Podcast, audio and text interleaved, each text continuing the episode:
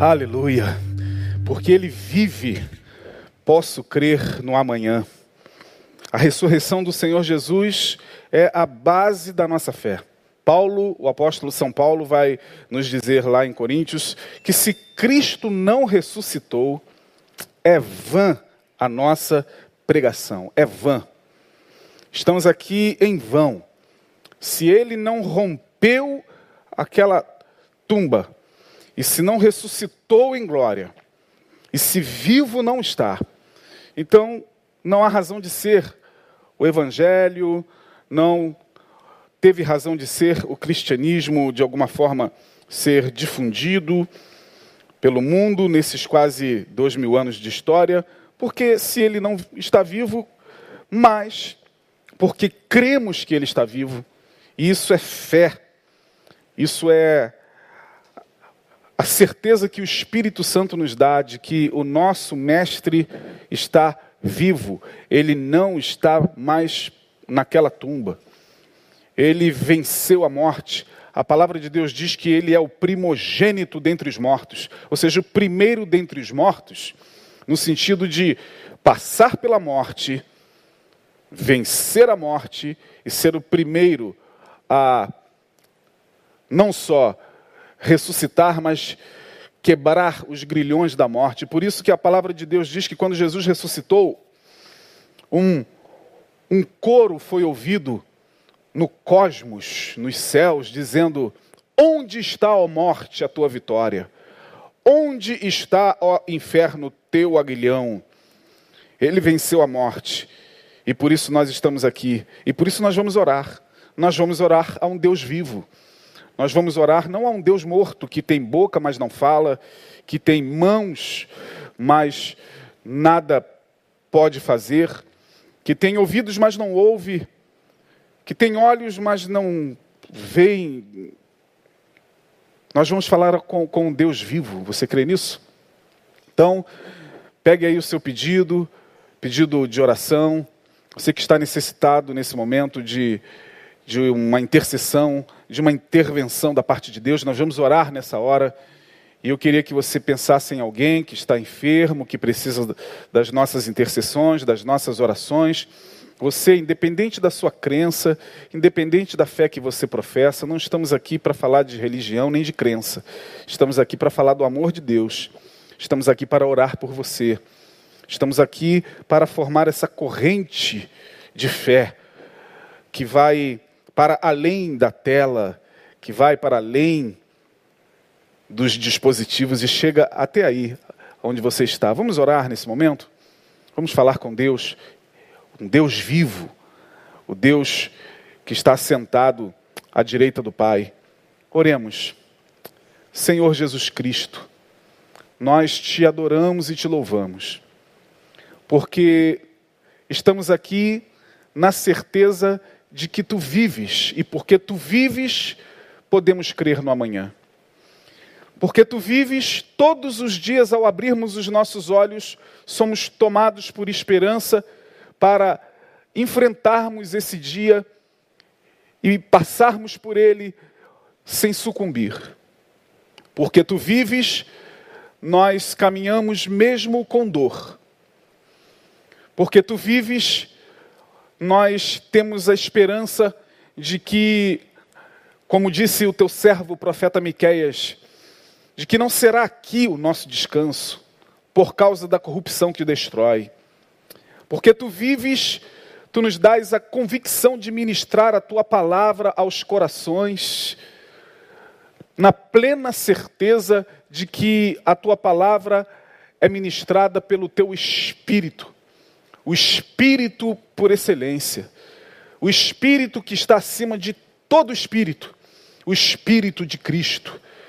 Porque tu vives, Senhor Jesus, nós mesmo perplexos diante do que está à nossa volta, mesmo olhando para a direita e a esquerda, como diz o Salmo 91, mil cairão ao teu lado, dez mil à tua direita, e tu não serás atingido não seremos atingidos porque tu vives. E se formos atingidos no nosso corpo, não seremos atingidos no nosso espírito, porque tu vives. E porque tu vives, nós cremos no milagre. Porque tu vives, nós cremos que o teu espírito está visitando agora esta pessoa que está nos acompanhando do outro lado da tela. Ó Deus, esta pessoa que está talvez carregando uma enfermidade no seu corpo, uma enfermidade nas suas emoções, uma, uma, uma, uma dificuldade, seja ela qual for, nós a entregamos em tuas mãos. Porque tu vives, eu sei que tu estás ouvindo as nossas orações, porque a tua palavra diz que o Senhor não está com os seus ouvidos agravados ou fechados, nem a sua mão está encolhida para que não possa salvar, porque tu vives, tu estás visitando esta pessoa, ó Deus, que está aí solitária no seu, no seu lugar, ó Deus, na sua casa, Ó Deus, porque tu vives, tu estás trazendo conforto. Porque tu vives, Senhor, tu estás operando milagres nesta hora. Nós entregamos em tuas mãos as, as vidas, Senhor, que estão sendo apresentadas a ti. Nossos irmãos, ó Deus, que estão enfermos no leito de um hospital. Nossos irmãos que estão acometidos por uma enfermidade. Nossos irmãos que estão impossibilitados, Senhor, de dar continuidade ao seu dia a dia porque tu vives, eu sei que tu te compadeces de cada um desses. Porque tu vives, eu sabemos, ó Deus, que tu estás conosco nesta hora, olhando para o aflito, para o desamparado, para o órfão, para a viúva, Senhor, para os vulneráveis desta sociedade, porque tu vives, Senhor, eu sei que tu te compadeces, Senhor, por aqueles que estão sendo lançados, Senhor, à sua própria sorte sem nenhum respaldo, seja financeiro, econômico, político. Sim, porque tu vives, ó Deus amado, nós aqui estamos como igreja do Senhor, intercedendo, ó Deus, é, por cada um dos teus filhos, por cada pessoa, Senhor, que está conosco, nos acompanhando. Toma essa família em tuas mãos. Ó Deus, o que está precisando ser. É, endireitado, que tu possas, Senhor, pelo teu Espírito tocar nos corações, porque a tua palavra diz, Senhor, que é o teu Espírito que converterá o coração dos pais aos filhos e o coração dos filhos aos pais, para que a terra não seja ferida por maldição. Nós nos levantamos contra, contra toda e qualquer maldição. Ó Deus, nós nos levantamos contra todo poder maligno, contra toda obra maligna contra toda palavra que não procede do Senhor. Ó Deus, nós nos levantamos agora contra todos os poderes espirituais tenebrosos e nós os repreendemos no nome de Jesus. Toda obra, Senhor, contrária, toda obra, Senhor, feita para destruir a vida, Senhor, desta pessoa, desta família, deste casal. Nós anulamos no nome poderoso de Jesus, porque tu vives, ó Deus, toda obra está sendo desfeita nesta hora, em nome do Senhor Jesus Cristo, nós oramos na certeza de que teu Espírito, teus anjos estão agindo, porque a tua palavra diz que o Senhor daria ordens aos teus anjos ao nosso respeito, por isso nós oramos no nome de Jesus Cristo, ó Deus amado, no nome daquele que ressuscitou dos mortos e recebeu toda a autoridade, todo o poder nos céus, na terra e debaixo da terra, perante quem e diante do nome de quem todo joelho se dobrará e toda língua confessará que Ele é o Senhor. Para a glória de Deus Pai, nós oramos e agradecemos. Amém e amém. Amém. Deus abençoe, querido. Seja abençoado no nome de Jesus. Nós vamos dar continuidade ao nosso estudo. Hoje estamos na parte 3 do nosso estudo, cujo tema é a santificação como encarnação da graça. A santificação como encarnação da graça. A santidade, ou a santificação, a santidade como encarnação da graça. Iniciamos a nossa reflexão há duas quartas-feiras atrás, falando sobre esse tema, santidade, que é um tema complexo, principalmente no meio evangélico, porque, como nós falamos no, no nosso primeiro estudo, dependendo da denominação, dependendo da visão daquele pastor, daquela comunidade, essa, essa questão de santificação, de santidade, vai ganhando vários contornos, não é verdade? Você que já passou aí por várias denominações, você que já frequentou várias igrejas, sabe do que eu estou falando. Sabe da confusão que gera quando nós falamos sobre essa questão que envolve santidade. Eu estou me baseando em João capítulo 17, Evangelho de São João, capítulo 17, versículo 17, que é a oração sacerdotal de Jesus pelos seus discípulos, talvez a última oração antes dele ser morto na cruz. Jesus intercede pelos seus discípulos, é uma oração extensa, se você puder, é, vá até João capítulo 17 e leia todo o capítulo, porque é uma oração belíssima que Jesus faz não só pelos seus discípulos, mas também por todos aqueles que um dia creriam nele. E ele mesmo fala isso. Eu não rogo, ele falando com o Pai, Pai, eu não rogo somente por estes, mas por todos aqueles que um dia creriam ou crerão na tua palavra. Então Jesus faz essa oração dizendo que o propósito dele era ver comunhão, era poder ver entre aqueles que se dizem seguidores dele o amor sendo praticado, a bondade sendo praticada, os frutos que ele deixou como legado nesse mundo sendo praticado pelos seus discípulos. Por isso que Jesus vai nos falar lá em João capítulo 15, quando ele fala aos discípulos dizendo: Um novo mandamento eu vos dou, que vos ameis uns aos outros. Novo.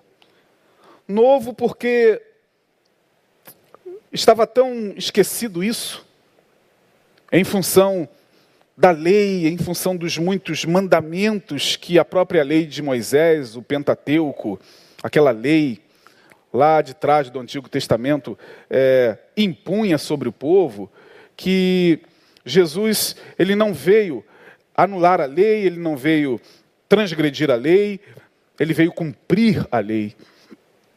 Como cumpridor da lei, ele teve a audácia, a capacidade de dizer para os discípulos: Olha, um novo mandamento vos dou, que vos ameis uns aos outros. Pode parecer simples, né? E como nós estamos nos baseando em João 17, 17, no meio da oração, Jesus fala: Pai, santifica-os na verdade. A tua palavra é a verdade. Que, que frase curta, mas cheia de significados. Pai, santifica-os na verdade. A tua palavra é a verdade. Jesus então está nos dizendo que a verdadeira santificação ela não se dá a priori. Nós falamos sobre isso nas duas primeiras quartas-feiras do estudo, na quarta passada e na anterior. Nós falamos que a verdadeira santidade, ela não se dá no cumprimento de regras morais apenas. Não é cumprindo regras morais, ou então não é punindo o próprio corpo com proibições excessivas e muitas vezes neuróticas que nós vamos alcançar a santidade prevista pelo Senhor Jesus. Estamos falando da santidade segundo o Evangelho. Não estou aqui falando da santidade segundo a igreja A, B ou C, não nos interessa. Não nos interessa entrar nesse, nesse campo do, dos códigos doutrinários e teológicos que vão se avolumando na cabeça de pessoas simples para tentar fazê-las compreender o que é santidade. Não, Jesus ele resume, ele diz: Pai, eu quero sim que eles sejam santificados, mas pela tua verdade. A tua palavra é a verdade. Ora, quando Jesus faz essa colocação, ele está se referindo a ele mesmo. Porque quem é a palavra de Deus? É a Bíblia? Sim, a Bíblia, eu torno a repetir o que eu falei no, na primeira quarta-feira do estudo. A Bíblia é o livro. A palavra Bíblia vem de biblion, no, da língua grega. É um livro. É uma biblioteca.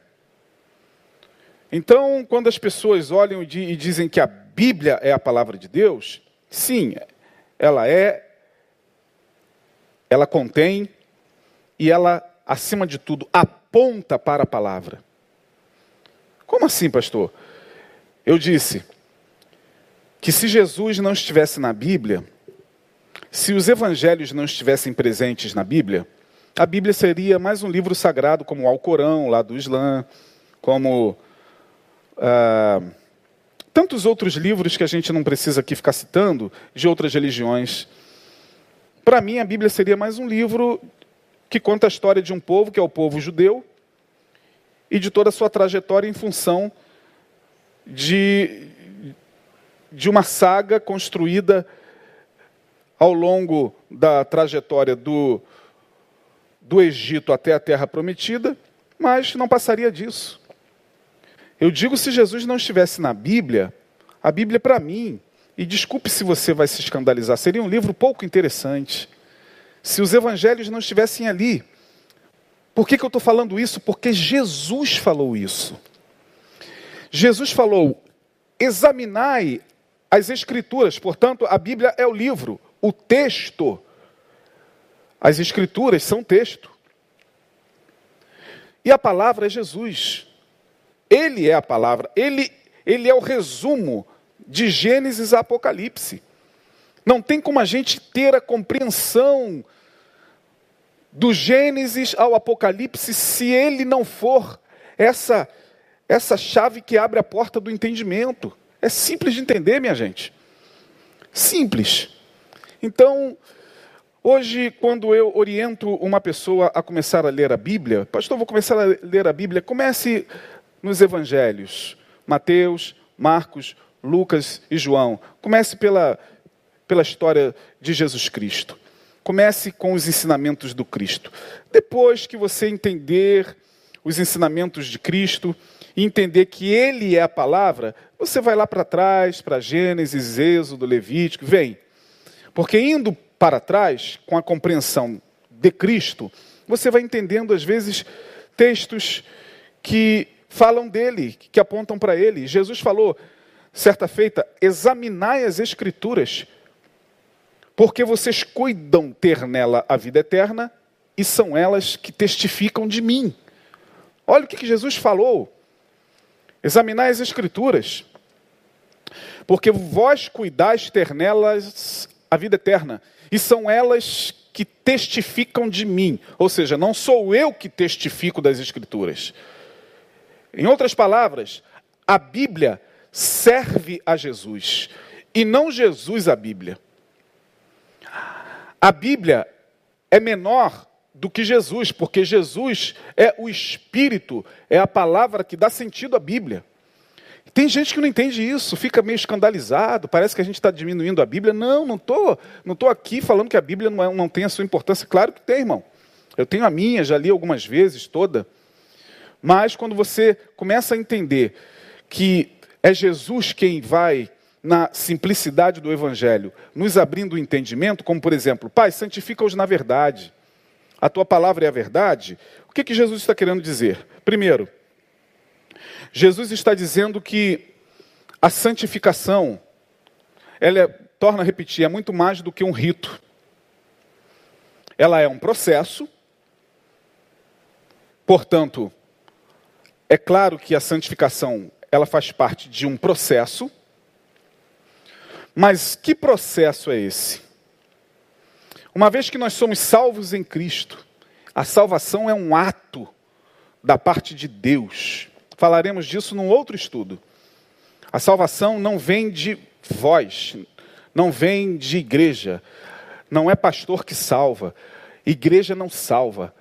Não, essa, essa, essa frase, não há salvação fora da igreja, que é uma frase oriunda da igreja oficial, com todo respeito, nós é, não vemos assim. Há salvação fora da igreja. Sim, há salvação fora da igreja, porque a igreja não tem o poder de salvar. Quem salva é Jesus. Paulo vai dizer isso e parece que quanto mais a gente lê, menos a gente entende. Porque quando Paulo escreve aos Efésios, dizendo: Porque pela graça sois salvos, por meio da fé, isso não vem de vós, é dom de quem? É dom de Deus. Não vem das obras, não vem das obras, para que ninguém se glorie. Isso está escrito lá em Efésios, capítulo de número 2. Não vem das obras, portanto, eu não sou salvo pelas obras, eu sou salvo para as boas obras. Porque eu sou salvo pela graça, por isso que o tema é a santificação como encarnação da graça, porque eu sou salvo pela graça, entendendo que eu não fiz absolutamente nada para merecer a salvação, ela me foi dada gratuitamente na cruz. Portanto, eu não tenho que fazer sacrifício nenhum, eu não tenho que fazer novena nenhuma, posso até fazer com outros propósitos, não para salvação. Lutero, Martinho Lutero entendeu isso. E com todas as agonias de uma alma pecadora, Lutero, quando se deparou com o texto, o justo viverá da fé, então ele sem intenção, ele cria um movimento conhecido como Reforma Protestante, onde o entendimento se abre de tal forma para a compreensão de que nada podemos fazer para ser salvos. E não podemos fazer absolutamente nada para que os nossos entes queridos que já partiram sejam salvos. Quem faz tudo isso é a graça e o poder daquele que ressuscitou dentre os mortos. Mas a santidade é um processo. Que processo é esse? Pai, santifica-os na verdade. Olha o que Jesus está falando. Jesus está dizendo então que a verdadeira santidade se dá numa caminhada, num processo que nós fazemos rumo à elevação dos nossos níveis de consciência. Vou repetir. A verdadeira salvação, ela não está apenas em trilhar costumes doutrinários e se enquadrar, muitas vezes algumas pessoas ficam aprisionadas pela religião, pelos dogmas, pelos costumes, pelos, pelas imposições dos códigos das igrejas evangélicas que muitas vezes são pesados demais, impostos a esses irmãos que nela chegam. Não pode isso, não pode aquilo, não pode. A igreja é mais conhecida por aquilo que não pode do que por aquilo que pode. O crente é mais conhecido por aquilo que não pode do que por aquilo que pode. É interessante. É crente, é crente. Não pode isso, não pode aquilo, não pode isso, não pode, não pode, não pode, não pode, não pode, não pode. Por quê? Porque o crente é santo. Ah, então o santo não pode. É, o santo não pode. É, a, a, a, a, frase é, é a máxima dos evangélicos. O crente não pode. E o que ele pode? Muitas vezes nem ele sabe o que, ele pode. Porque é tanto não pode, que nem ele, em dado momento, sabe o que ele pode mais.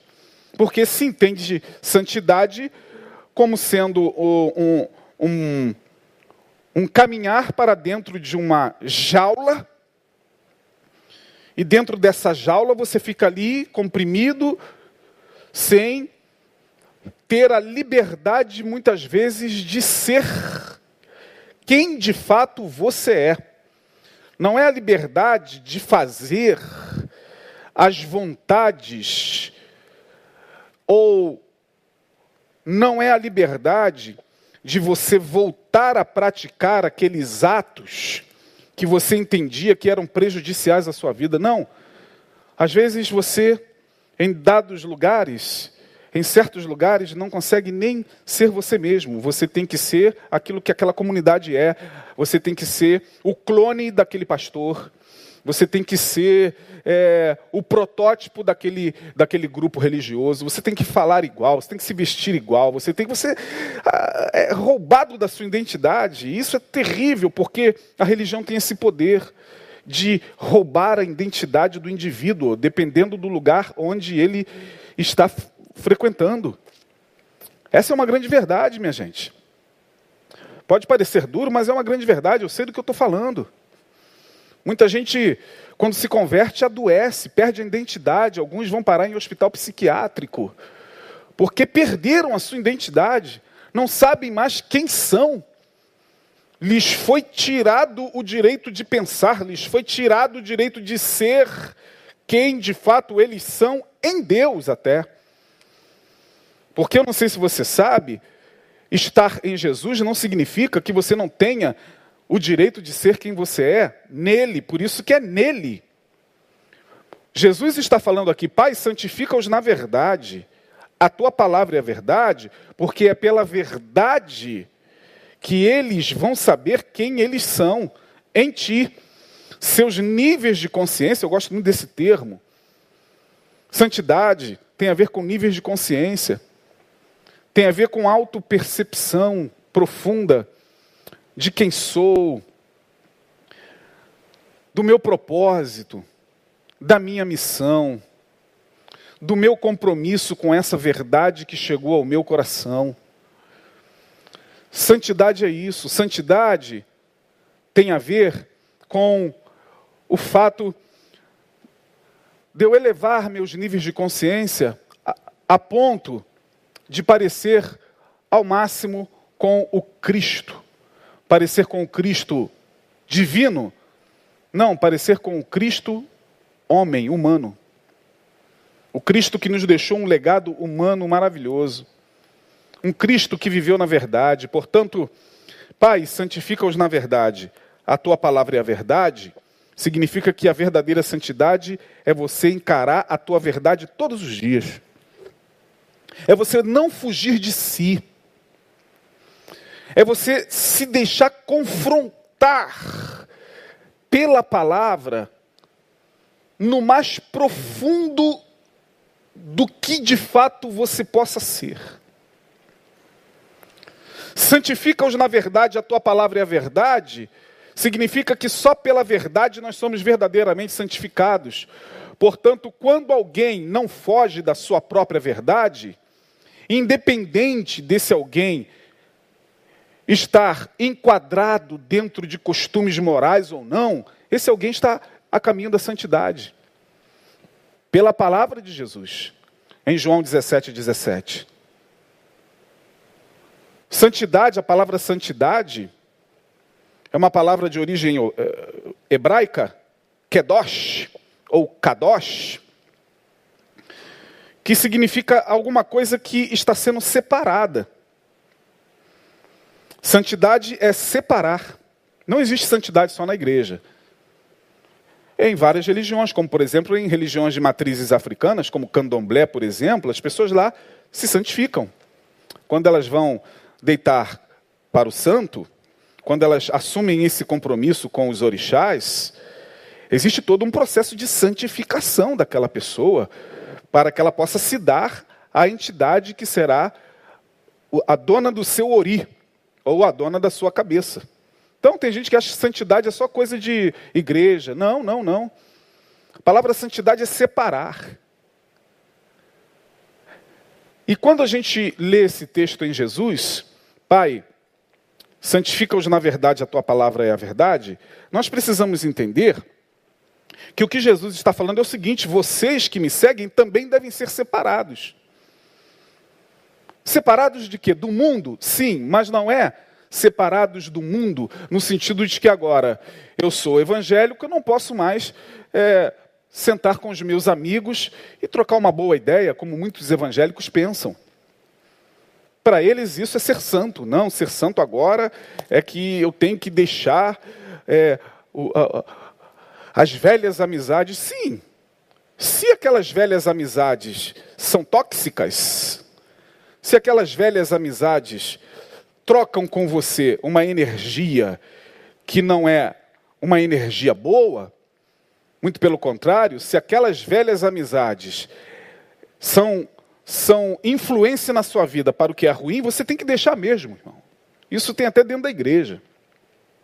Não, mas tem gente que deixa amizades boas, se converte, e aí, porque agora se julga muito santo, não consegue mais sentar e fazer como Jesus fazia, sentava com as, as meretrizes, trocava uma ideia, com os publicanos, e aí, como é que vocês estão? Como é que está a rapaziada? E os fariseus, os santarrões da religião, ficavam de longe olhando.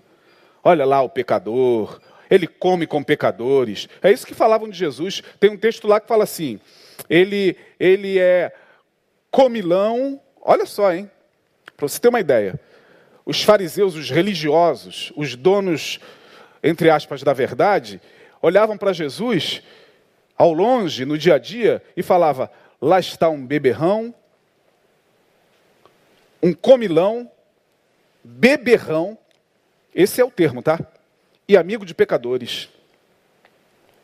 Então você tenta montar a cena na sua cabeça. Para um fariseu falar isso de Jesus, como é que Jesus vivia? Que tipo de santidade Jesus vivia? Uma santidade repelente? Uma santidade é, antipática? Uma santidade que afastava as pessoas? Não, Jesus era rodeado de pecadores.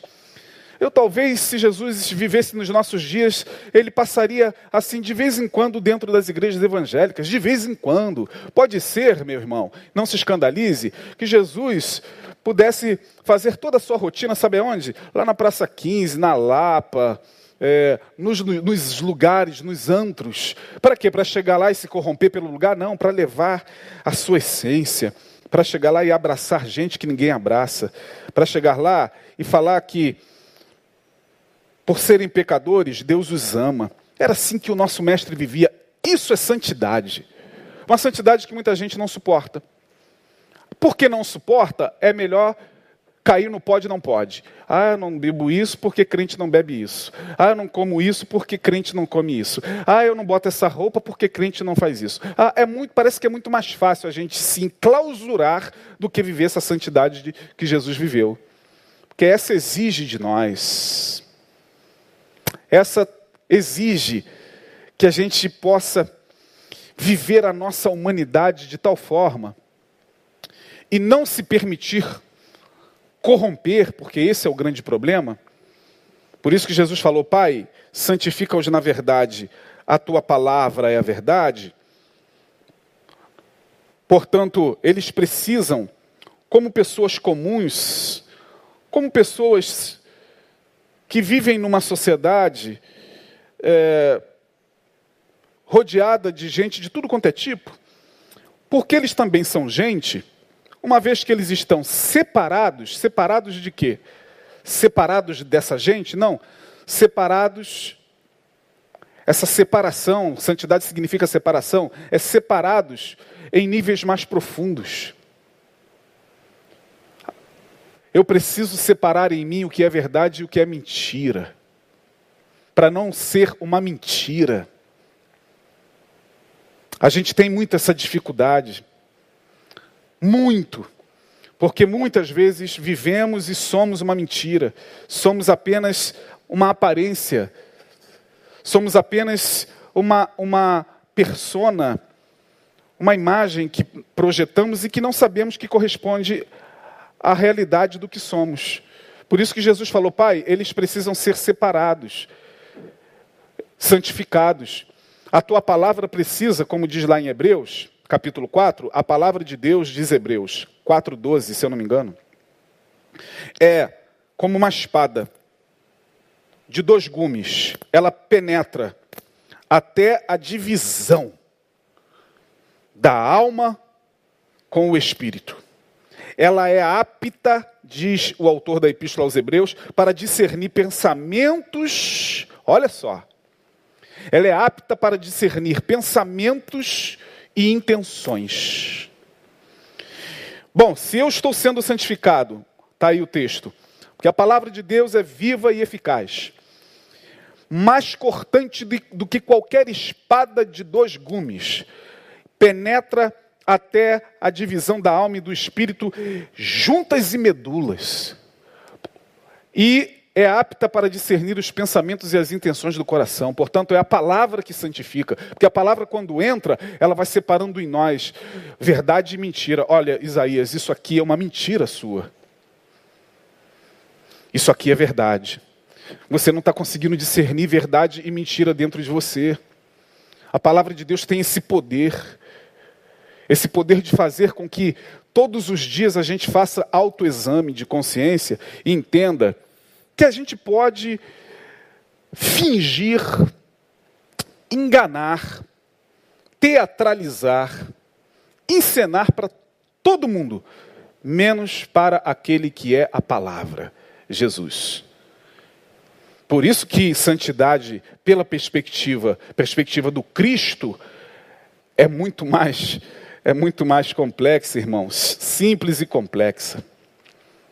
Pai, santifica-os na verdade, a tua palavra é a verdade, justamente por isso que nós lemos. Porque a palavra, quando entra, ela vai entrando e rasgando, irmão.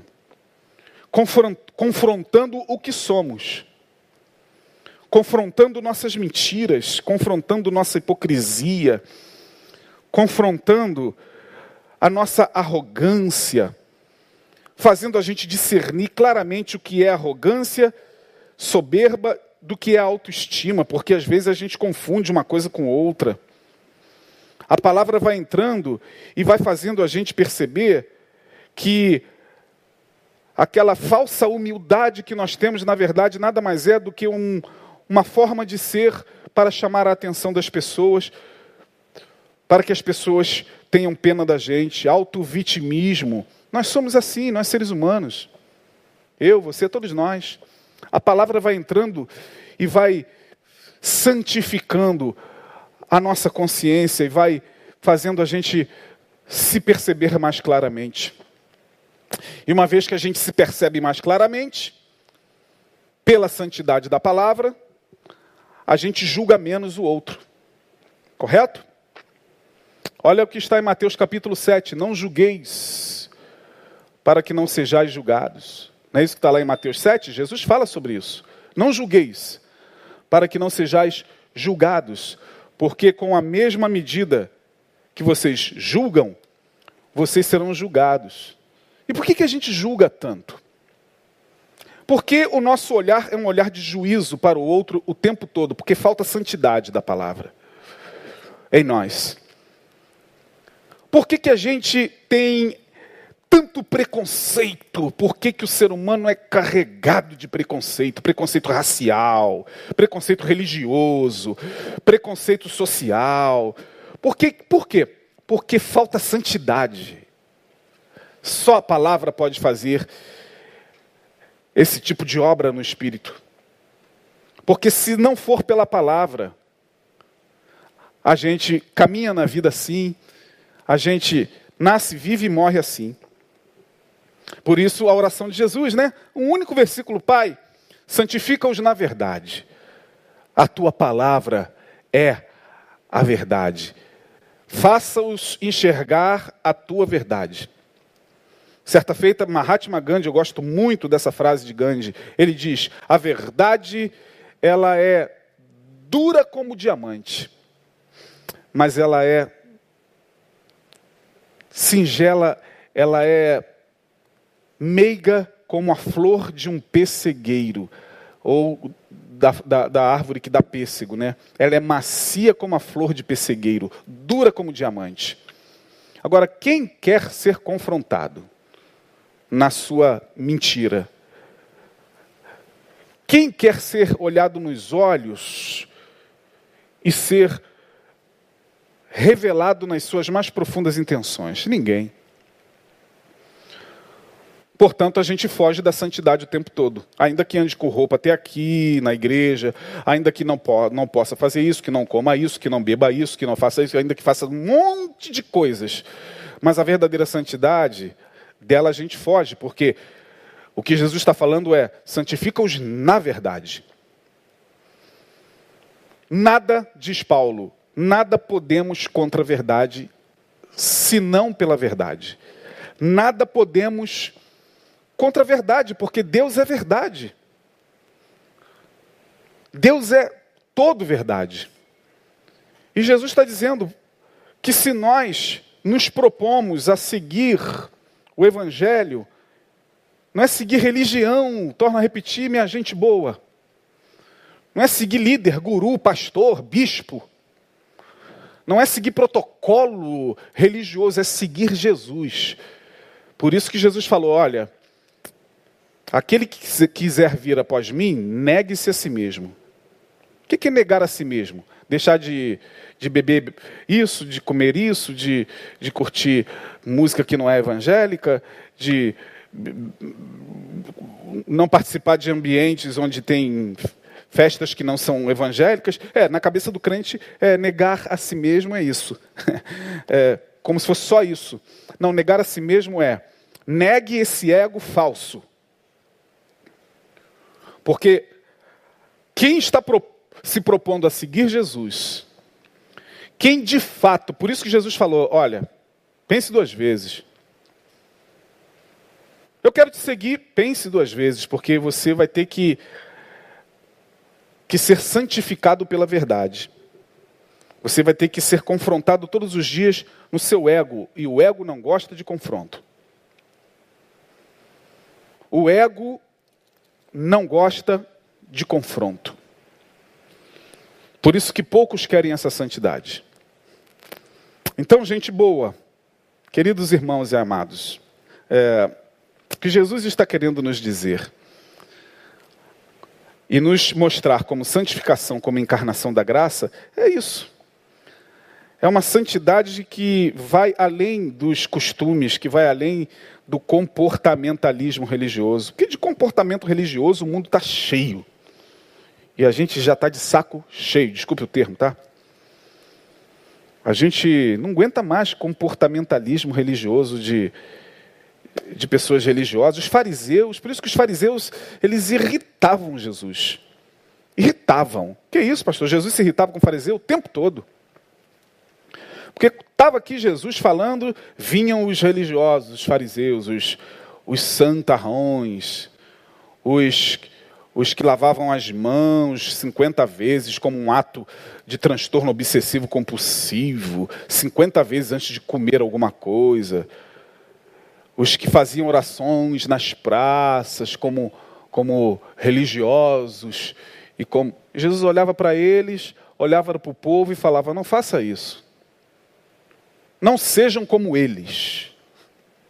Eles adoram esse tipo de santidade. Não é essa santidade que eu venho trazer para vocês. A santidade que eu venho trazer para vocês é aquela que vai fazer com que vocês, pela verdade, se tornem cada vez mais humanos, menos religiosos, menos monstrificados, porque a espécie humana caída, ela perdendo a sua humanidade, o que resta é viver pelos instintos, o que resta é viver segundo o seu baixo ventre, o que resta é viver segundo suas paixões infames, o que resta é viver segundo seus seus apetites carnais, e Jesus está falando: não, a santidade não é que vai anular tudo isso em vocês, não. A santidade que vai orientar vocês pela verdade fará com que vocês sintam tudo isso, mas tenham condições, pela palavra, de não só elevar seus níveis de consciência e entender que nem só de prazer carnal, de paixões vis e animalescas, nem só de níveis baixos de consciência viverá o homem, mas de toda palavra que procede da boca de Deus. Então, esta é a santidade que eu venho propor. Não, não é uma santidade que vai pegar você e vai isolar você e colocar você lá na montanha, sentado, né, longe do mundo. Não, não, não é essa não. Jesus não viveu assim.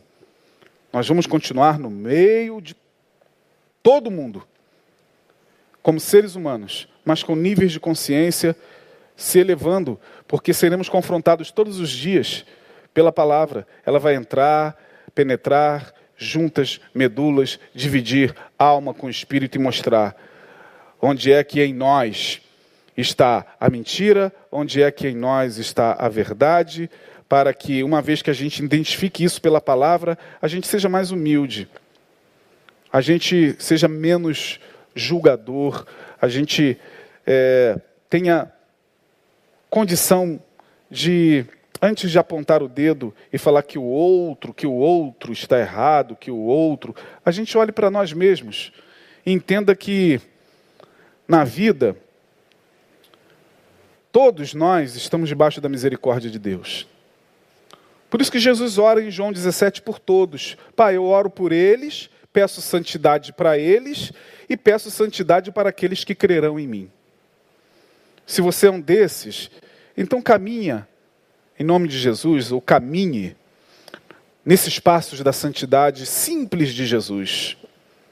Porque no mais, irmãos meus, queridos, no mais é performance religiosa. E de performance religiosa, sinceramente eu não sei quanto a vocês, mas de performance religiosa a gente está cansado. Que Deus possa nos abençoar Quarta-feira que vem a gente vai dar continuidade a esse tema. A gente deve ter aí mais umas duas quartas-feiras para esgotar esse tema da, da santidade, da santificação como encarnação da graça. Deus abençoe você. Se o Espírito Santo falou ao seu coração, receba. Se você não concordou com nada do que foi dito, Deus abençoe você também. Estamos aqui se dirigindo a várias pessoas. Nem todo mundo precisa concordar com a gente, mas é, acredito que Deus falará melhor ao seu coração. Até a próxima semana, domingo, culto 10 e 18. Esteja conosco, pastor Neil ministrando a palavra ao seu coração. Tenha um restante de semana abençoado. Vamos orar nesse momento. Obrigado, Senhor Jesus. Obrigado porque a tua palavra é a verdade. É por ela que somos santificados, é por ela que somos aperfeiçoados, é por ela que somos ó Deus, orientados a sermos seres humanos melhores, a fazermos o caminho inverso do caminho de Adão. Adão quis ser igual a Deus. Jesus quis ser igual aos homens. Queremos fazer esse caminho para vivermos nesse mundo com mais solidariedade, com mais amor, com menos peso, com menos, menos acusação, com menos preconceito, com com menos, ó Deus, ódio. Dá-nos essa capacidade e essa santificação como encarnação da tua graça. Nós assim te pedimos e te agradecemos. Amém. Deus abençoe, querido. Até a próxima quarta.